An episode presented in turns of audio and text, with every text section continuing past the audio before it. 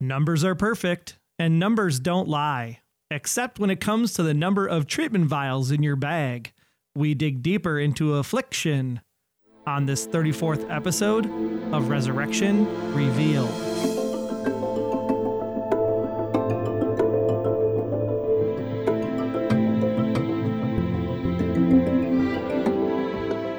Thanks again for joining us for another full discussion fan feedback episode of the Resurrection Revealed podcast. We're a proud member of Noodle Mix Network and we are sponsored by our affiliate links over at resurrectionrevealed.com slash Amazon. Do all of your shopping over there, whether for yourself or other folks. It's always good stuff. And we're so glad to have you along because we've got some fan listener feedback that's going to blow you away as we discuss season two, episode six, entitled Affliction. And this is an unofficial podcast and blog by and for fans of ABC TV's Resurrection. We're recording November 4th, 2014. And I'm at Wayne Henderson, your voice acting, podcasting, Green Bay Packers fan. And I am at Troy Heinrichs, the recording podcaster on the other side of the mic, having a panic attack because I thought I was listening to Al Kessel this week. There's been a few people that think we are eerily similar. And I just want to thank fellow Losty and voice actor Al Kessel for covering for me last week while I was on a much needed vacation. Al did a fantastic job. And I am glad to have quote unquote returned this week for the podcast. And we will have everything you need to know about this week's episode over at resurrectionrevealed.com slash 34. We got some great compliments on Al. So I mean, maybe we should have him back more often. I could always use another vacation. Well, what about my vacation? well, you could always use a vacation. Maybe I want to disappear. Oh, wait, no, maybe I don't. Well, don't lose the will to live no, if no. you disappear. Never, never. But that happens after you come back from vacation. I need a vacation to rest up from my trip, let me tell you.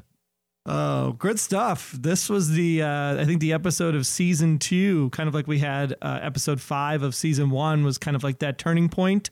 I think that this is the episode we're going to look back on to say, wow, the show really found its character, its dynamic, it's what it's all about in season two, episode six. A lot of lost references, I think, will be coming this evening as we break down this episode. Starting with, of course, a plane crash. Go figure. I loved that scene. And I agree totally, Troy, that this episode seemed a little bit different than all of the others in a lot of wonderful ways. But that plane crash, it just seemed like I don't think the more I watch it a second time that we're supposed to take it literal. It was just so strange seeing her, um, Angela, sitting on that airplane seat out in the middle of the field, and we could hear some kind of airplane engine sound effects in the background, which also reminded me of the pilot of Lost. And she's sitting there with her magical soda, and you they did a great job of casting this young lady to play the young Angela because did look a lot like the elegant woman.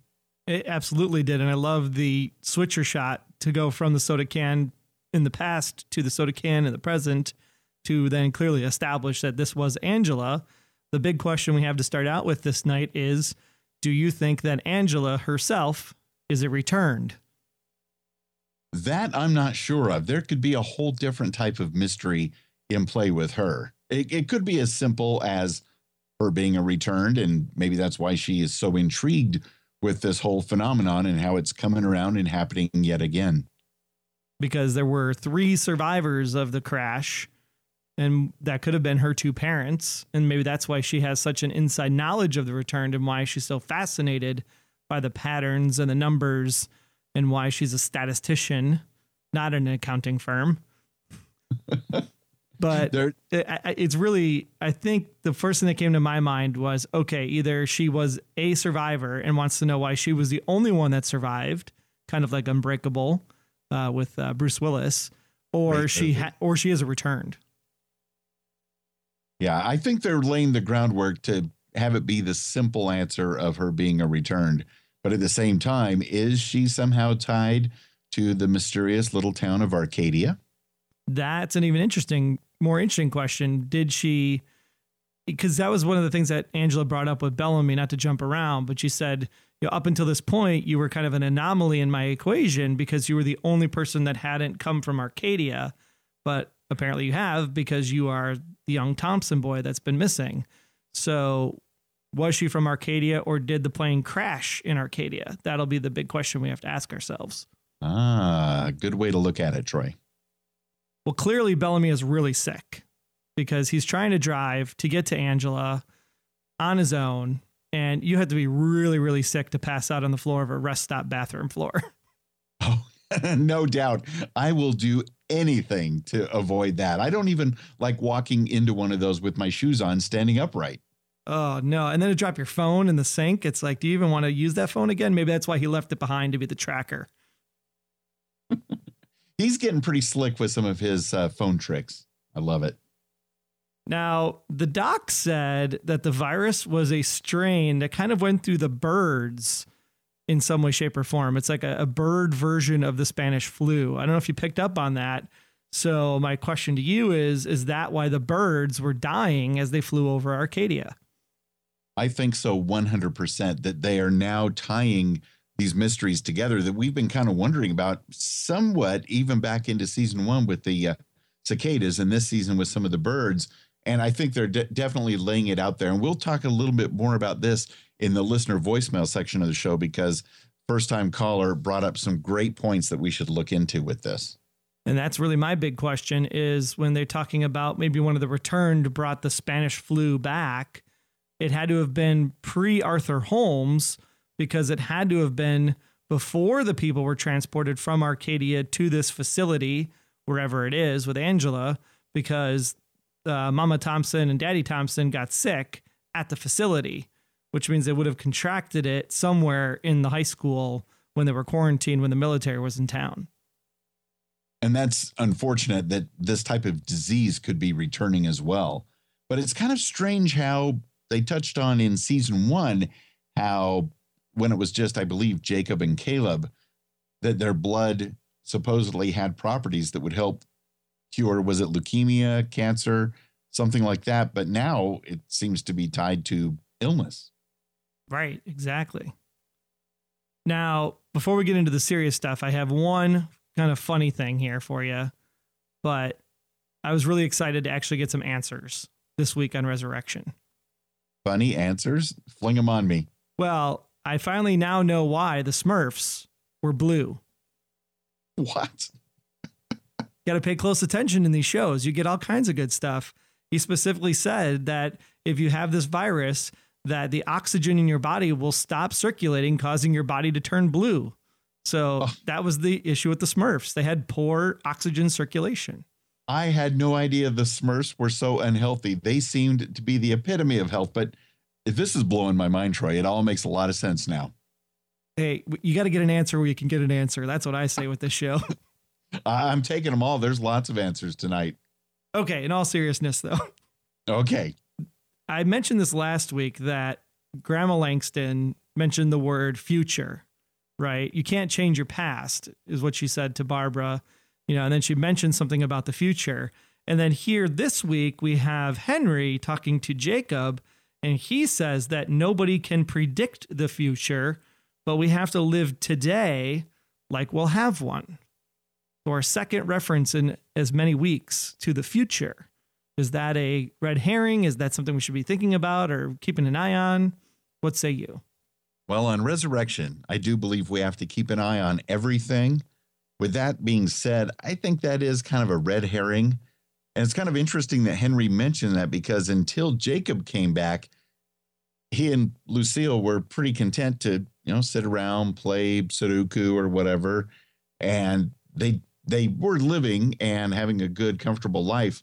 But now, you know, Fred's not Fred, Henry is all ready to move ahead with life and living like he has a future. And I think it's a good thing. He seems 10 to 15 years younger this week.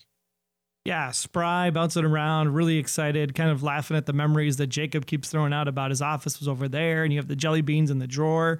Right. It's really making it seem like they had their routine back when he would drop Jacob off at the bus stop and then continue on into work.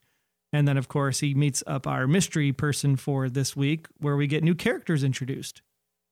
Yeah, I wasn't expecting that to happen at this point in the season. I'm like, uh oh. Anytime we see a new character that does right off the bat have such a pivotal scene and an important part to play, I'm thinking bad things are coming. And there are some real interesting thoughts on the Addison family as to who or what they may be. So stay tuned for that. Let's I'm ready. Let's play a little game of numbers, shall we? I love numbers. Does it involve 4, 8, 15, 16, 23, or 42? It involves at least 23. So 23% mortality rate with the virus. I caught that from Angela. That's not a good number. She also mentioned, going back to our biblical number theory that we mentioned earlier this season, that 66 people had died. And I don't know about you, but there are exactly 66 books in the Bible. Uh, that's how many's in my Bible as well. And then she also, we also mentioned later on when Ray comes back. Welcome back, Travis Young. Woo woo! Glad to have you. Uh, Ray is back having his little uh, true living party at the at the restaurant, the bar, and there's seven people in his party. Seven, of course, being the uh, the perfect number. Interesting. Now, the fact that Ray has seven people in that group of true living that's too many people. They could actually cause some trouble. I mean, like you said, it's great to have Ray back, Travis Young, but I'm not too sure about the direction his character is going. He's not looking good. Yeah, I liked it better when he was worried about the aliens. Yes, that gave us something to latch onto. Some other numbers that came up, and this was pointed out in the Resurrection Facebook group for the East Coast viewers. So you can always search for that Resurrection Facebook group if you want to join in on the East Coast commentary but the flight number of the airplane was flight 328. There were obviously three survivors, and three is also the number of the Trinity. But the number 28 also coincides with the 28th of October, 1981, when Margaret died, October 28th, and also uh, 1982, when Barbara and Jacob died, also October 28th. So, also very interesting that Margaret and Barbara and Jacob all died within a year of each other to the day. Mm, I did not catch that. That was a great catch there in the Facebook group for the, and that's just for East Coast viewers, huh? I guess to kind of contain the spoilers, but that is definitely something to keep an eye on. Yeah, congrats to Joe for pointing that out. I, I assumed it was just a you know production value kind of thing. They just used the same tombstone and corrected it for Margaret that they used from last season.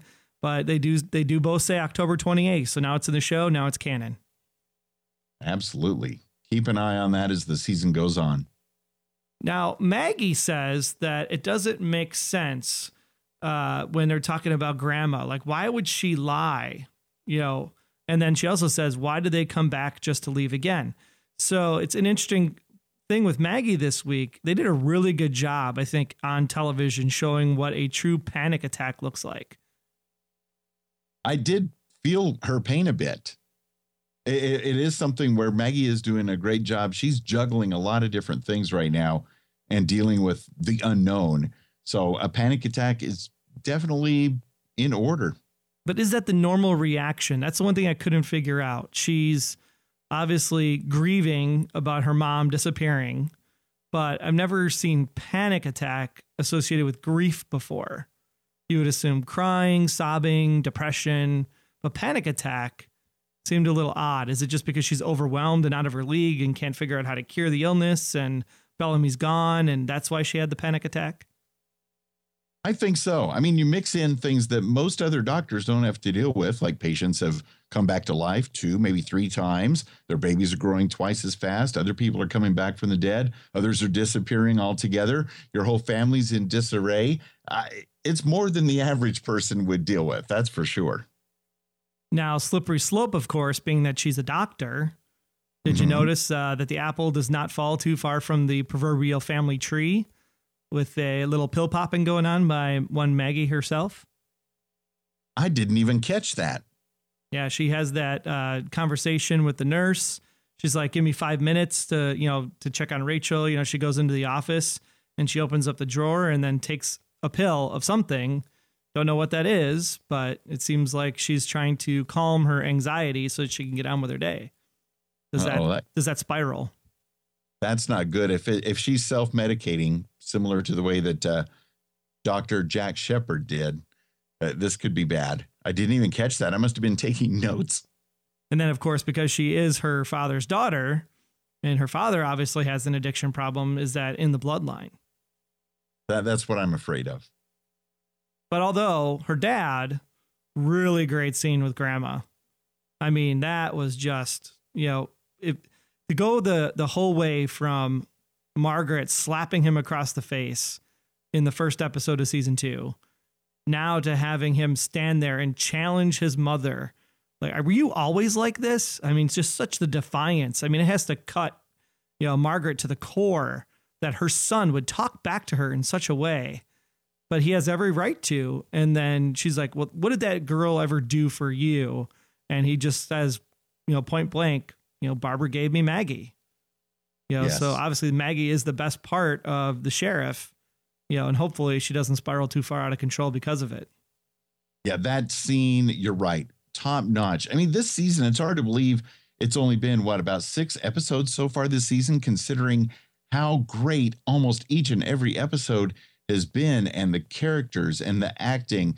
And I just about did a fist bump in the in the air when Fred said that to his mom about Maggie because it's great to see him standing up and obviously uh, his mom has never had to deal with Fred being this way at all during life, and it's about time. And I'm all for it. Now it's curious to see what's going to happen though, because it is up against The Walking Dead. The ratings aren't exactly what they were last year. So there's talk, of course, you know, 13 episodes. They were supposed to get a 14th episode. They got the 14th episode pulled back. So now they're back to the original 13th episode. You know, is it is it canceled after season two? Is there a potential for season three? I, I really hope that we don't fall victim of the ratings in the network with this show because the acting, the story, the overall concept, I think it's just getting into itself and it really needs at least another season at a minimum to really wrap up everything because if you dangle us, you know, at the end of 13 episodes this year and get canceled, I mean, that's going to be brutal because there's just so much depth to this show that could still be explored. So many backstories that it'd be really heartbreaking if it did get pulled. Oh, absolutely. I hope there is a season three of Resurrection coming. And as far as the ratings being down just a little bit, almost every single show dips a little bit in their second season. So that part of it doesn't have been concerned. It's just a matter of hopefully all these actors that know that they are doing great work on this show. You know, there's just great chemistry. And I think the whole production team, everybody knows they're doing so good that hope I'm just thankful this show's not on Fox. So that maybe being on ABC, they will continue it on, whether or not it's up against that show about the other people that are walking around dead. Well, if you are a res head and you do love the show, you know, start the campaigning now. Get it out there let everybody at ABC, uh, let everybody know Plan B, everyone involved that how much you love the show because the show has just really been awesome this season. I don't think I've ever given out this many nines for oh, any any TV series in a row.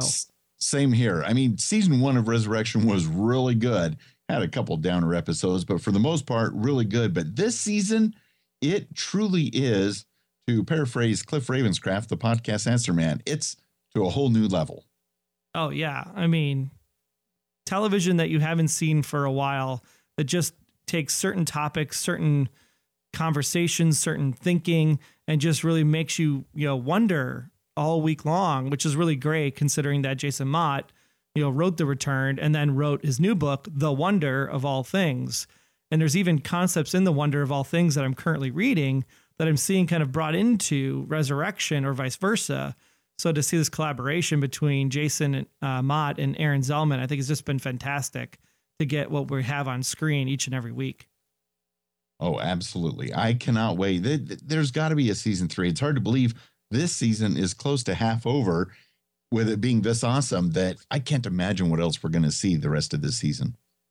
And here's another one of those great, you know, thought provoking comments that comes, I believe it was from Henry that uh, he lives in the space between what's real and what's possible.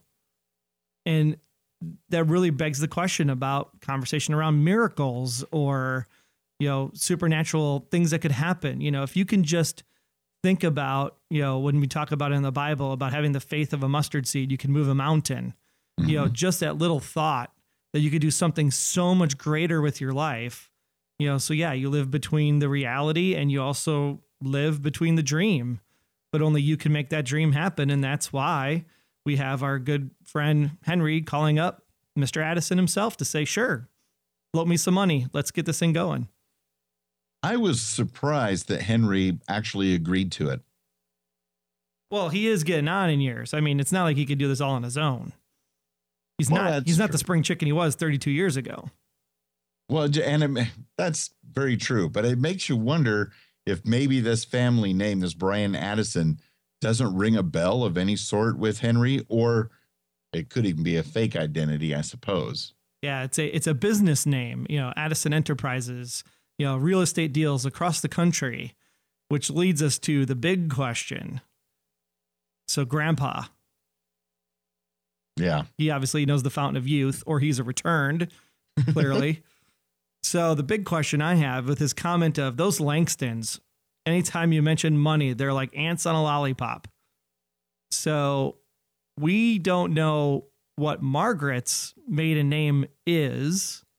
We think that it was Anderson because Fred had that conversation at the dinner scene about, yeah, when, you know, Grandpa Anderson was at the, uh, as the foreman. So we're assuming that she's an Anderson by her maiden name but there were some people floating it around that maybe Margaret is actually uh, Grandpa's, you know, daughter. Hmm. That very well could be. I mean, I watched the scene quite a few times, and it clearly sounded like he said Addison. I wonder if maybe I just misheard that. No, it, it was Addison this week, and it was Anderson, okay. I believe it was during the dinner scene. Okay. So maybe there's, like I'm saying, Margaret could have nothing to do with this at, at all but it seems like Margaret was talking about the family, and the family name is so important. And here you have Grandpa Addison now basically slandering the Langston name because they're just a bunch of money greedy, you know, grubbing people. It, it really starts to make you think about which family is right. Is the Langston family right? Is the Addison family right? What is this deep dark family secret that Margaret doesn't want to get out? And maybe that secret is is that she's an Addison by nature. That very well could be. I mean, so far on the show Resurrection, we haven't seen any signs of any of the Langstons being money hungry, not even grandma, who has, you know, a lot of issues, but being money hungry doesn't seem to be one of them, at least what's been shown to us. And as far as Brian Addison's grandpa there that's younger than him, I, I think he's definitely got to be a returned. And so he's taking his second opportunity at life, I believe, to somehow make life miserable for the Langstons. And then the final question I have for you this evening is the vial of medicine. So he gives over the entire dosage to Maggie, says, Do what you can with this. Ain't going to go far. But then he pulls out a bag and has his own vial. Was there a vial missing in what he gave to Maggie that I missed? Or did he have a second bag that he kept for himself? it didn't appear to me that there was a vial missing from what he turned over uh, to Maggie. He was doing all sorts of uh, covert operations in that building before he left. But then again, they it seemed like they wanted to kind of check him out before they let him go free. So I don't think he could have taken a whole nother bag of it. But uh, I was really, I don't know, really touched me when he gave up all that medicine that was meant for him. And it was only what, like a 10 day supply, but he turned that over and then he still had at least one more. So it's going to be interesting to see what's going to happen to our, our buddy Bellamy. Yeah, does he have one more or does he have many more? What's inside the magic bag? We'll have to wait and see. True. Overall, good episode. What'd you what'd you say? Great episode. I would give this episode Afflictions. I would give it nine and a half out of ten rebuilding Langstons. Yeah, I'm just a little bit below you. I'm still in the nines, though. I gave it nine out of 10 really bad luck leftovers. really bad luck with what's been going on. Still, can you, solid episode. Yeah. Can you imagine? I mean, you didn't really see your mom die originally because you were a baby, but then to have your mom disappear, die, you know, as an adult, how do you deal with that? That's that's got to be pretty gut wrenching. Absolutely terrible. Well, we got some really great Resurrection Revealed listener community feedback coming up in just a bit in the fan feedback section of the podcast. Before we get to the feedback on affliction this week, we actually had some hanging chads from last week's episode. You know, it is election day here, so we did have to make an election joke, I suppose. so uh, let's uh, head on over to the voicemail listener line for some additional thoughts on Will last week with our voicemail from Anne. Hey guys, it's Anne from Richmond, Virginia, and I had a thought about uh, Rachel and the baby. I think the baby will survive, and once it's born, uh, whether it be cesarean section or, or whatever, I think Rachel will disappear because she has served a purpose, and then the preacher and his wife can have the child that they've wanted. And that's my thought for the week. Thank you. Yeah, I mean that's really the thing. So I think we have an answer potentially to why the baby is growing rapidly in the explanation we get for why the virus mutated. And it's because of the return's metabolism being so high. And so because the virus was able to mutate as it passed through a return's body, I think the pregnancy is just moving faster because of the higher metabolism. And there really is nothing wrong with the baby. It's not super baby or as we said last week, the devil incarnate. Um, I think it's just because their metabolism operates differently, and that's why the baby's growing faster. I agree. Something along the lines of that, or just the fact that that poor baby has had his mom die twice and is still struggling on to live. So, Anne, thank you so much uh, for your call and giving us that reminder to keep an eye on what's going to happen with Rachel and her baby, and will Rachel fulfill her purpose once the baby's born? Now, Neil actually sent in his comments right as we recorded last week as well. Neil said that Margaret really decided to take her decision to remove the demons to heart, continuing with her daughter in law. She really did a number on Barbara. It seems that if you do impose a state of depression, the returned will vanish. Was she near that hanging tree when she actually talked to Barbara on that park bench? Mm. I liked Fred and Barbara together again, even the apparent age difference. It was good to see a family reunited. It is unfortunate that we did not learn any more behind the original death when Barbara fell in the river. Did Margaret have a hand in that? And I said, no, because if you look at the tombstones, uh, Grandma was actually dead a year when Barbara fell into the river. So there was no Margaret pushing her, unless, of course, Margaret was a returned only a year later. That'd be interesting twist, wouldn't it? Hmm, I doubt they go that direction. I could see it happening but that would make things extra confusing. Totally. Uh, he goes on, I don't think the government lady knows anything really useful about the sick returned, but I do believe she has seen some disappear like Mikey. I think Jacob suspects that Margaret was doing something. He might have sensed Barbara's disappearance and wondered about it. He did hear her story, but did he actually understand it? Good points, Neil. Thanks for uh, commenting on the show notes for last week's episode. Really great. But then you were gone so we never actually got Wayne's take on the episode last week. What were your thoughts on Will, Mr. Henderson? Well, it was another fantastic episode of Resurrection. And I was just so mad at Grandma Langston for how she treated treated her and had made her disappear. It was it was just shocking.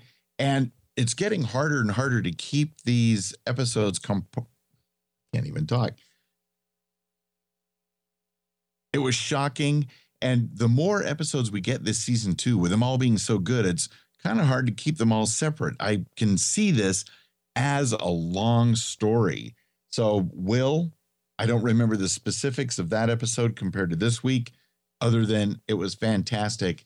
And the fact that uh, Jacob, he's definitely wise beyond his years with his special sense that he has since he's a returned. Well, I'm going to ask you the two questions I asked Al last week.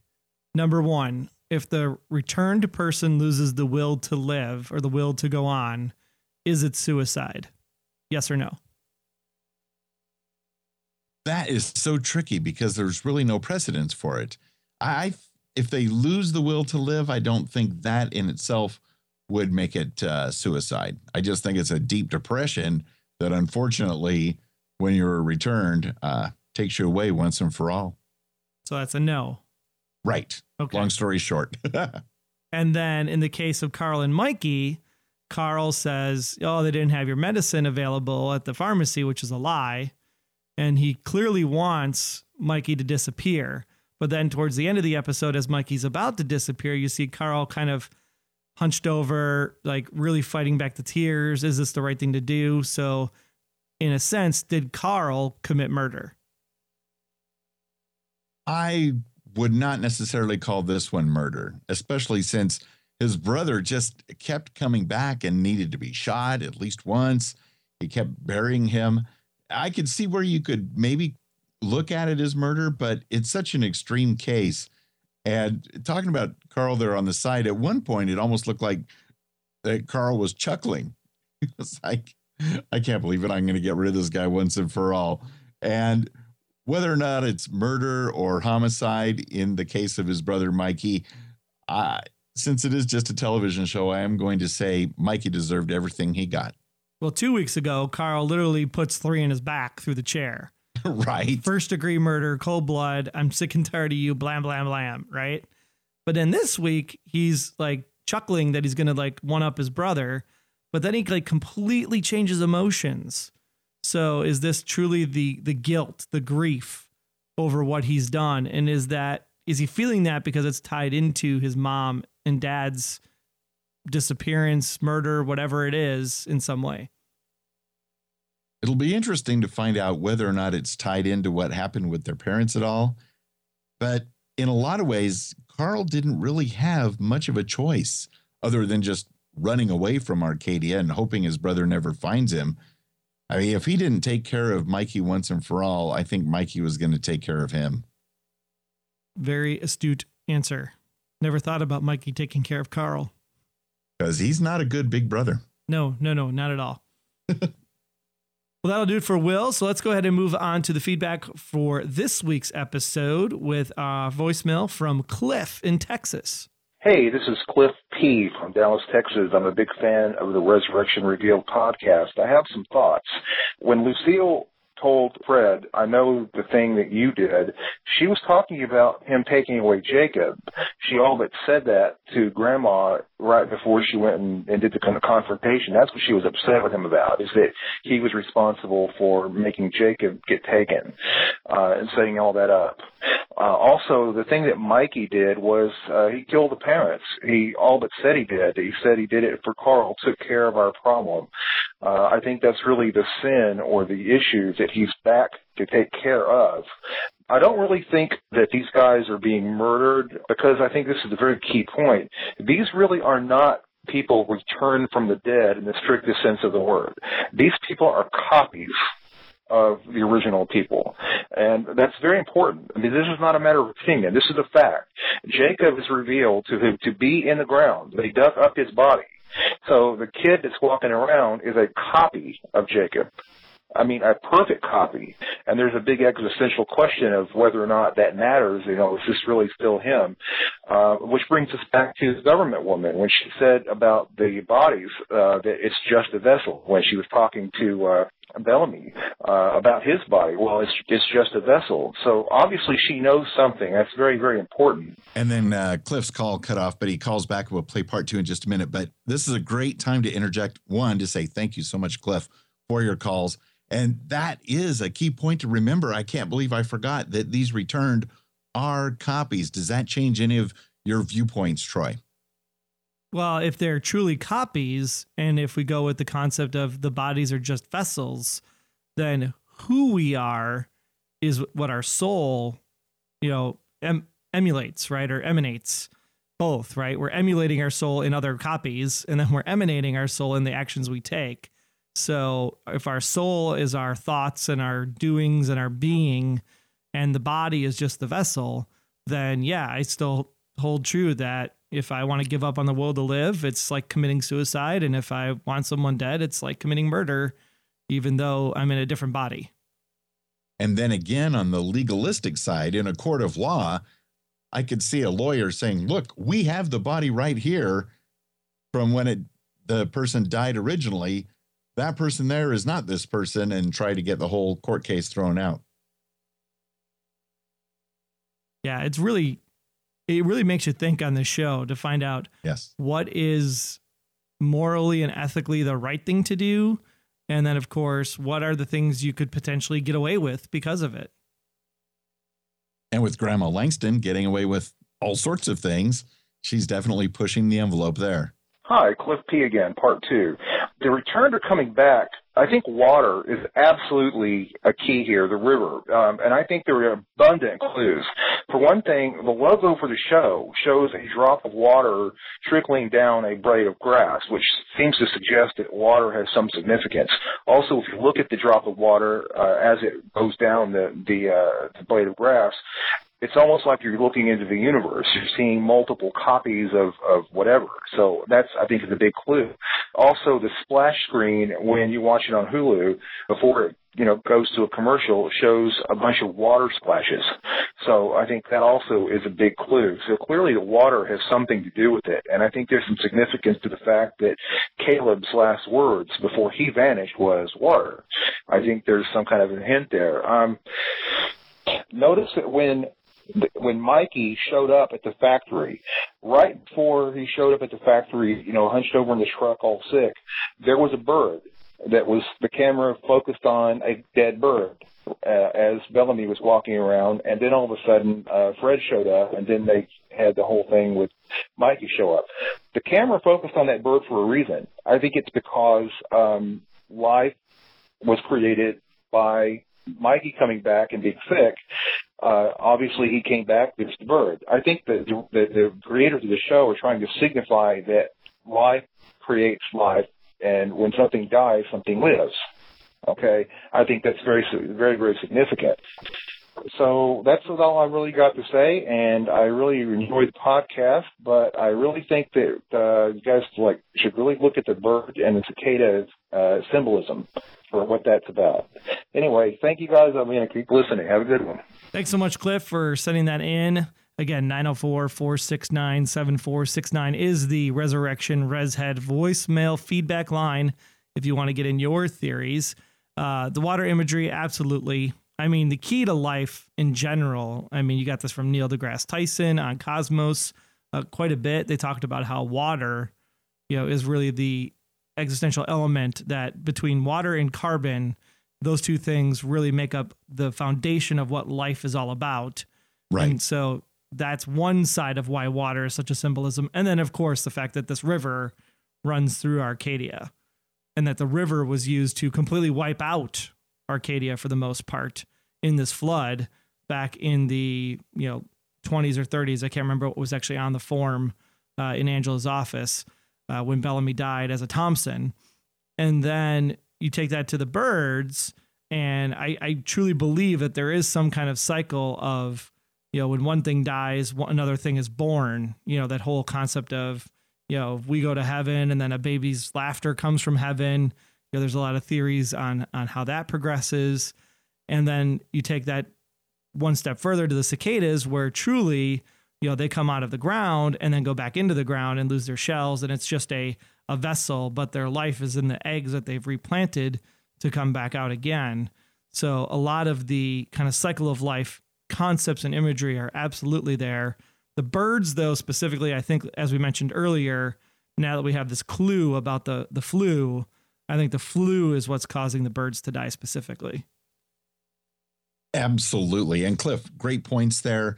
It's interesting though, like he talked about the timing almost matching up perfectly as far as when a bird dies and somebody returns.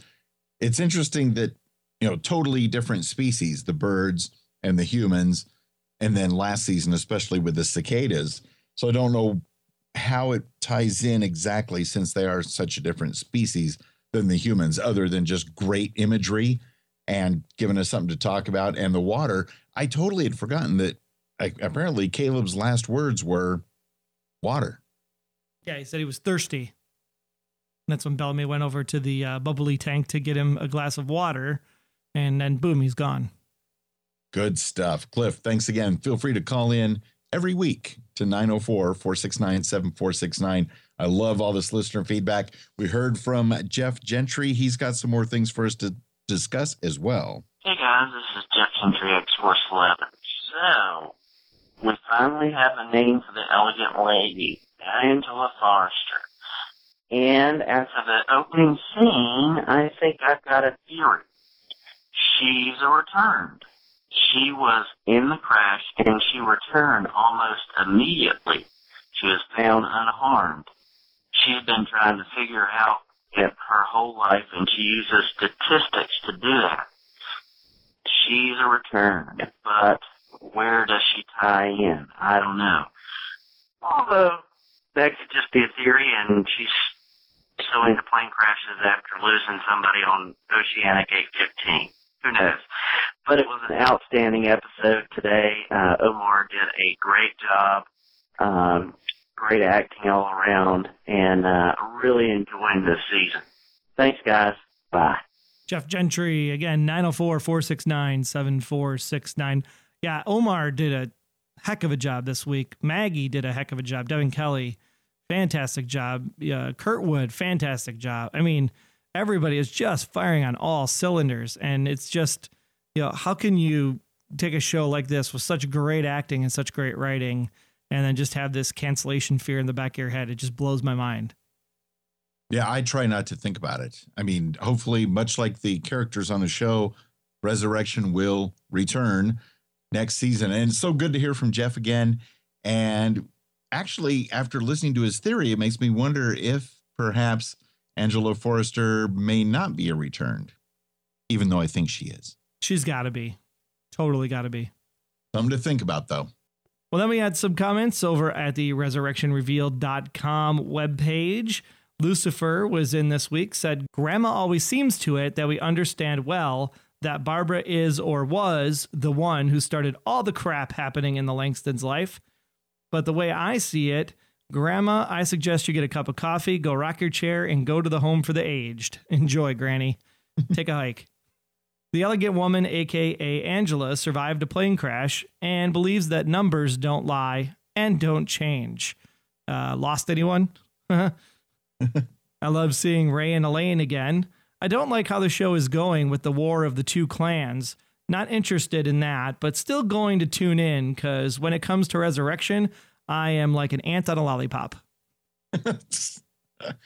Thank you for that. that. That's a visual image. I will never think of ants in the same way again. And great points about Grandma Langston possibly being the cause of this whole disaster.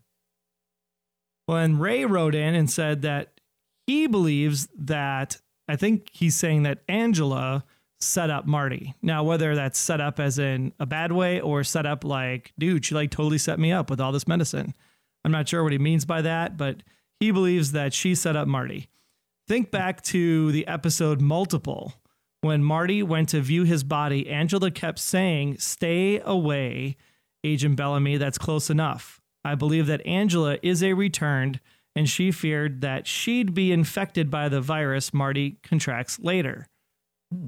Afflictions opened with a scene of a young girl sitting on what appears to be an airplane passenger seat in a field of wild flowers. This was Angela's memory of returning. Parts of what was told to Marty about the virus and what Angela revealed about herself may be true, but certainly not all of it. A statistician, I am totally not buying that. The facility where Marty was being held sure has poor security for being a government facility. Card readers working without PIN numbers and sensitive or secret data being unsecured, not locked in a safe, is not realistic. Marty was set up to find the information from the get go. That's a really good point, actually. And you know what? We never talked about the uh, mysterious vial that just happened to be left behind at Marty's bedside. So that Hmm. t- totally goes right into Ray's theory about maybe this was all staged the whole time. I'm liking this, Ray. I'm liking it. We don't know what the vaccine that Marty takes back to Arcadia will actually do if Maggie gives it to the other returned. Marty was given a limited supply. It may not be the real vaccine at all. Interesting. Well, Ray Ray is back and he's hanging with a bad crowd out to rid Arcadia of the returned. So, what is going to happen there? It'll be interesting. Uh, the Addison guys had a great twist to the plot, and Ray is in my camp. Maybe Grandpa could be Margaret's father. Interesting. Dun, That- dun, that- That would blow me away. Ray, great email. Thank you so much for getting that into us. I I could see it going that direction. And I did not even I can't believe it after watching so much television over the years that I did not pick up on the fact that this whole thing might have been a setup for Marty to find that room with all the calculations and photographs and news articles. And it was all he fell right into their plan. I am switching my theory immediately to go with Ray's. Yeah, I mean, it's really interesting when you think about it because you're so wrapped up in Marty and the fact that he needs to get healthy and he needs to help Maggie and he needs to go back to Arcadia that you don't even think about the wool that could be pulled right over our eyes and Bellamy's right as it's happening. Exactly. And with uh with Miss Forrester saying a statistician, that struck me as odd right off the bat. A statistician? She might as well have said, you know, she's the uh, front front door receptionist, and that has caused her to, you know, dig into all of these things all the time. It, there's got to be more to it than statistician. She's got really crazy formulas in her office, though. Would you go to her to have your taxes done? I don't know. She's got some differential equations. I'm sure if I went to her, she'd probably get me out of my taxes completely. Uncle Sam would owe you a couple hundred grand. You know it. Hello, this is Neil from Bowie calling into Resurrection Revealed for Resurrection Afflictions. So we see that Angela Forrester is the elegant lady, and she is a survivor of, or perhaps returned from, a plane crash, and she appears to be compiling statistics on plane crashes. She seems to have some predictive powers that may be beyond mere statistics. As was predicted at the end of the first season, Martin Bellamy has always been a return for as long as we've seen him. He died at six months and returned 35 years later in 1972, but he grew up for some 41 years or so, getting killed and then returning a second time. Since he was only six months old when he first died, that might explain why he was not been compelled to return to Arcadia previously. We don't know whether there was another batch returned in 1972, but maybe we'll find out about that later. Seems that the virus uh, came along with a precursor harbored by birds, and that should explain all the dead crows that we've been seeing in Arcadia. Ray and friends are grouping together as the true living, and we know there's going to be conflict coming up. Be interesting to see that. Meanwhile, Brian Addison and his grandfather have some grudge against the Langstons. Their investment in the factory, it seems like it's a trap. Anyway, looking forward to more resurrection this coming week. Uh, that's all. Hashtag Team Wayne for the win. Neil, thanks so much for your call. Great thoughts, great theories, and yeah, the, whatever this True Living Association is in is into is going to be bad. I think immediately we're going to see a return on that type of thing. But uh, Troy, what else did you think about the great stuff Neil called in this week? First of all, hashtag whatever.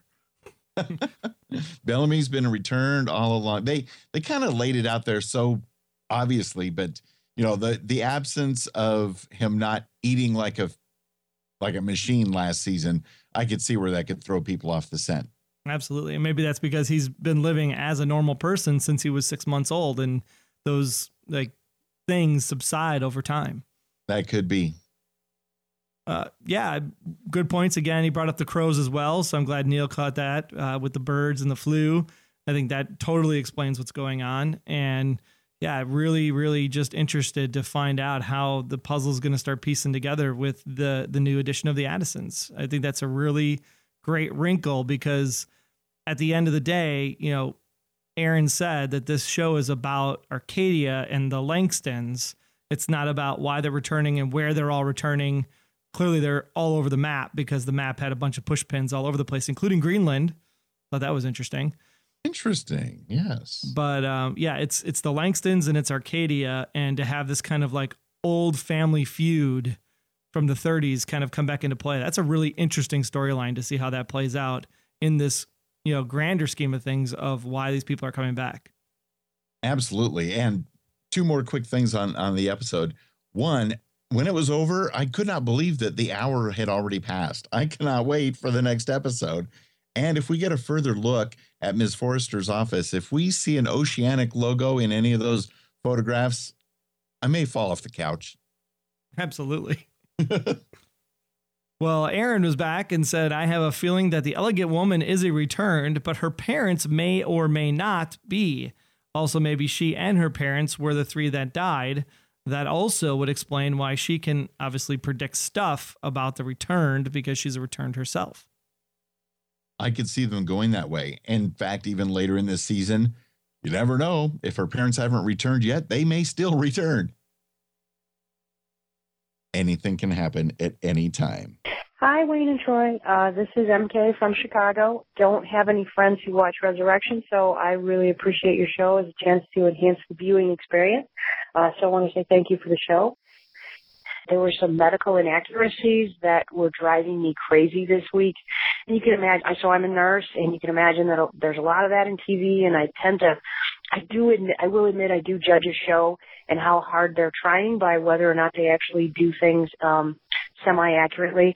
Um, and uh, I also understand that for dramatic effect and for whatever pe- that the creative choices are made to not do things accurately. But I can't make a reason to forgive these, so they're bugging me. So when Agent Bellamy was in the government treatment center and the doctor is explaining things, um, uh, first of all, he says, do you want this shot in your arm or your butt? Which is fine, kind of. But then when the doctor goes and gives the shot, and I just have to say as a nurse, doctors don't give shots.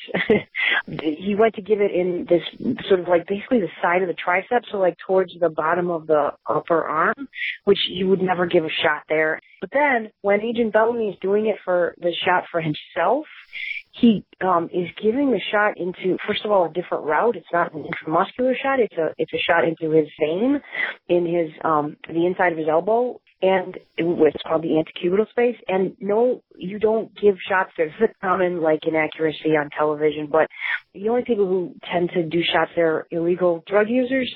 No medical professional would give a shot there. And also it just changes the route and it just doesn't take that much effort to get that right. Now granted, maybe they're trying to make some point that he's gone like extra rogue or something, but that goes into the realm of science fiction. I think that's what's really bugging me is it went into the realm. Obviously all of this is fiction. I realize how ridiculous I sound, but the point is, if you look around the office, Angela Forrester's office, do you see, you know, I would love to hear if someone who can do math has any interesting insights based on looking at those formulas. But I think the medical inaccuracies made me undermine that all that on the board was just gibberish. Yeah, that's a really good point. Thanks so much, MK, for calling in. And I, I, it goes into the question of the vial. You know, if he gave over the entire supply and the supply was administered via the kind of fatty tissue of the muscle, like you'd get a flu shot, right? You know, then the vial that he ends up pulling out of his bag, what is that stuff? Because the vial bottle itself is a different shape as well. And so now he's administering that, like she said, kind of like drug style, like a heroin user. And is that because of their higher metabolism as a returned? So they're trying to pump that um, solution through their body as quickly as possible, doing it that way. That's a great point. And MK, I appreciate your medical information and letting us know that you know sometimes TV shows don't pay quite as close attention as they probably could. But again, on the other side, maybe they are trying to show that uh, Bellamy has gone rogue or has some other background information, and that's why he's doing it then and there. On the other hand, I am wondering if whatever these medicines are, perhaps somebody else in Arcadia or maybe even Dr. Maggie's friend back east can replicate this drug. I said it was hard to make, so we'll have to wait and see. Or maybe they just say that it's hard to make. We will have to wait and see, but I cannot wait for Sunday night's episode. Resurrection Revealed, not yet affiliated with ABC Television or Plan B, and we are an unofficial podcast. We do have costs for running the website, MP3 hosting with Libsyn every month. If you could possibly consider supporting our fan podcast in a couple of ways, uh, one way is you could do all of your Amazon shopping through our affiliate link at resurrectionrevealed.com slash Amazon. It goes to the regular Amazon. Everything is the same price. It's just if you use that link, we get a small uh, percentage back on anything that you purchase. That'll help help out the podcast. Also, you can even donate directly to the show. You can invest in making Resurrection Revealed even better going forward. You can donate once in any amount you'd like, or even sign up for an ongoing monthly donation amount. Just see the donation area on the right hand side of our website at resurrectionrevealed.com. You could also keep connected with us. Larry King, of course, lets you know all the time that Resurrection Pod is our Twitter handle. Larry always tells you that Resurrection Pod is our Twitter handle, and you could, of course, follow our personal accounts as well. I am at Troy Heinrichs, and you, sir, are at Wayne Henderson. And of course, lastly, leave a review for us, but also leave the review for all of the great res heads that call into the podcast. Even if you listen elsewhere, head on over to resurrectionrevealed.com slash iTunes and drop us a note and let us know that you love the show and which fan theories, of course, are the most awesome. But most importantly, subscribe to the feed of the podcast episodes. Do not miss a single episode of Resurrection Revealed. You can do that in a few ways right at the top of resurrectionrevealed.com. Whether you like iTunes, Stitcher, TuneIn, iHeartRadio, Wherever you can find a podcast, there we will be. And of course, we want to say thank you so much for taking time out of your day to spend it listening to our show. From all of us here at Noodle Mix Network, till next time, I am Troy Heinrichs. And I'm Wayne Henderson. Until we return again, see you next time on Resurrection Revealed.